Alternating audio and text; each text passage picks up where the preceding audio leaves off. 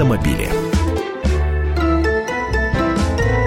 Андрей Гречаник, автомобильный обозреватель «Комсомольской правды» в нашей студии. Московская аудитория сегодня его уже имела удовольствие слушать в э, программе «Московские окна». Андрей, добрый день. Э, Всех приветствую. Меня зовут Антон Челшев. Я понимаю, что вполне возможно сейчас нам придется вновь говорить на э, те темы, которые мы уже затрагивали для московской аудитории, но мы постараемся каким-то образом сделать так, чтобы в любом случае было интересно. Конечно. Итак, э, с чем ты сегодня к нам пожаловал Андрей. Э, говорю я и сам уже знаю ответ на этот вопрос. Э, нарушителям обещают досрочно возвращать права за хорошее поведение. Что, правда, подразумевает под хорошим поведением, я не совсем понимаю. Я тоже не очень хорошо понимаю. Дело в том, что это предложение сенатора Владимира Федорова, бывшего главы ГИБДД, то есть он понимает, о чем там речь, э, и все его э, предложения по части безопасности дорожного движения, они, естественно, имеют под собой основу на долгий многолетний опыт э, работы в этом ведомстве.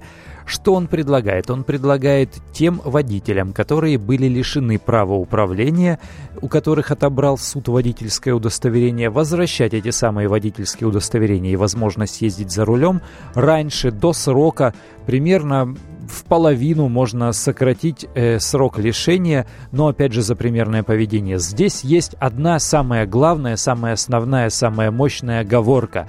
Тем, у кого забрали права за пьяное вождение, никакого условно-досрочного возврата никто не обещает. Не будет этого. А это самое главное. Это основная армия водителей, которые были лишены водительского удостоверения. Именно пьяные водители. А, хорошо, Андрей, давай э, разберемся, за какие нарушения правил дорожного движения у нас ныне отбирают права. Лишают Самое прав. распространенное за встречку. Так, То есть встречка. за левый поворот или разворот по встречке это штраф, а вот если человек решил, например, пробочку объехать или обогнать через двойную сплошную, тогда у него отбирают водительское удостоверение. Э, встречка и двойная сплошная. Так. За а... превышение разрешенной скорости на 60 км в час, если живой гаишник зафиксирует это, вот стоит тренога на, у обочины дороги с э, вот этим аппаратом, который измеряет скорость, и сидят рядом гаишники где-то в машине патрульной, Превысил человек скорость значительно. Ну, например, там стоял знак ремонт дороги и ограничение в 40 км в час, а он проехал со скоростью 110. Его остановили, и то же самое. Он может лишиться водительского удостоверения за столь большое превышение разрешенного скоростного режима. За что еще? За красный сигнал светофора, вернее, за запрещающий сигнал светофора у нас в правилах дорожного движения не оговаривается красный он там и, или серо-буро-малиновый. Э, говорится проезд на запрещающий сигнал светофора, то есть красный и желтый. Если первый раз, то ничего страшного, ну, я имею в виду не последствия возможные такого нарушения, а санкции, если за первый раз полагается только штраф, то за повторный проезд на запрещающий сигнал светофора могут и права забрать. Э, если не уступил мигалкам, по-моему, тоже на сегодняшний день самая жесткая санкция – это лишение водительского удостоверения. Вот самые основные. Но самое главное, самое распространенное из неалкоголических, если можно так выразиться, нарушений – это, безусловно, выезд на встречку. Вот таким водителям могут условно-досрочно, ну, вернее, условно-досрочно эта формулировка, естественно, не используется, она применима к Уголовному кодексу. Здесь просто параллели. Что значит примерное поведение, хорошее поведение? Ну, во-первых... Самое э, интересное. Да. Во-первых, этот человек раскаялся и не строчит никакие жалобы, не пытается обжаловать решение суда. Ну, это самое основное. То есть он говорит, да, я виноват, э, ну вот наказывайте меня э, со всей строгостью закона Российской Федерации.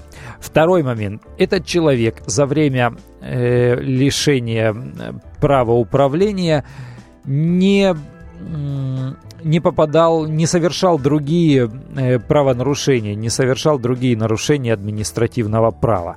Ну, например, он пешеходом мог перейти дорогу в качестве пешехода в неположенном месте и опять нарваться на штраф. Ну, бывают такие вот э, патологические невезения. у человека.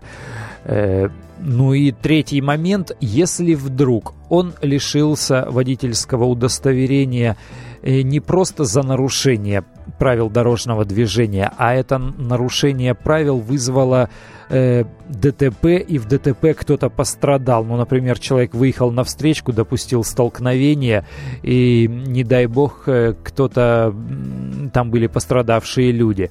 Этот человек должен полностью или хотя бы частично возместить ущерб э, нанесенные каким-то пострадавшим лицам в результате вот этого правонарушения. То есть он не отказывается, а он э, выплатил или начал платить, и там в соответствии с утвержденным графиком погашения он э, все эти выплаты производит. То есть должно быть понятно, что человек не злостный, что человек раскаялся, что, в общем, он хочет э, сесть за руль и учитывать свои прошлые заслуги в той степени, чтобы больше не совершать ничего подобного. Вот такая задумка сенатора. Ну, вообще странно, потому что, э, мне кажется, да, возвращать права за примерное поведение вне машины, ну, это, на мой взгляд, просто нелогично. Ведь человек нарушил правила, он может быть абсолютно, э, абсолютно законопослушным в других областях, но когда он садится за руль, в нем просыпается лихач. И тогда двойные сплошные, обгон по встречке, а человек без прав, он в принципе никак не может доказать, что он стал примерным водителем. Это нелогично просто, Андрей, вот хоть прикончи меня, ну, нелогично. это с твоей точки зрения нелогично. А с твоей? А с моей точки зрения, ну, бывает так, что... Э, бывает человек... так, что людей без прав садятся за руль, это я знаю. Э, это повсеместно у нас, к сожалению, да. Э, бывает так, что, например, нечетко нанесена разметка. Бывает так, что на дороге снег, лед и черти знает что, темное время суток, дорога не освещена, э, человек едет в незнакомом месте, он э, выезжает на встречную, а тут стоят гаишники.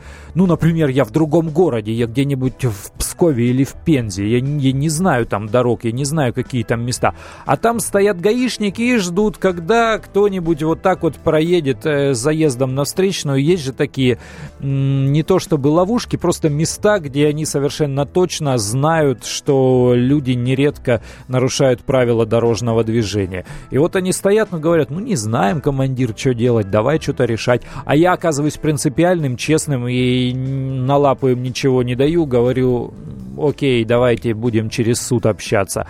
А суд э, читает постановление инспектора ГИБДД о том, что я э, допустил выезд э, на встречную и проехал там целых 100 метров и преспокойным образом лишает меня права управления. Ну, бывают же такие случаи. Слушай, ну да, опять бывает. же тогда получается нелогично. Человек попал в классическую ловушку. И вместо того, чтобы доказать, что существует эта ловушка, нет знака, да, предупреждающего и прочее, прочее, у человека отбирают права, можно сказать, незаконно. А потом говорят, ну ладно, если ты будешь молчать, мы тебе через полгода вернем. Это, это опять нелогично, это вызывающе просто. Ну да, если ты начнешь судиться и, например, э, предъявишь встречный иск какой-нибудь э, компании, которая занимается ремонтом и обслуживанием этого участка дороги, или в местную администрацию о том, что они не предупредили э, об изменении там организации дорожного движения, о том, что они не расчистили дорогу, не, не осветили улицу,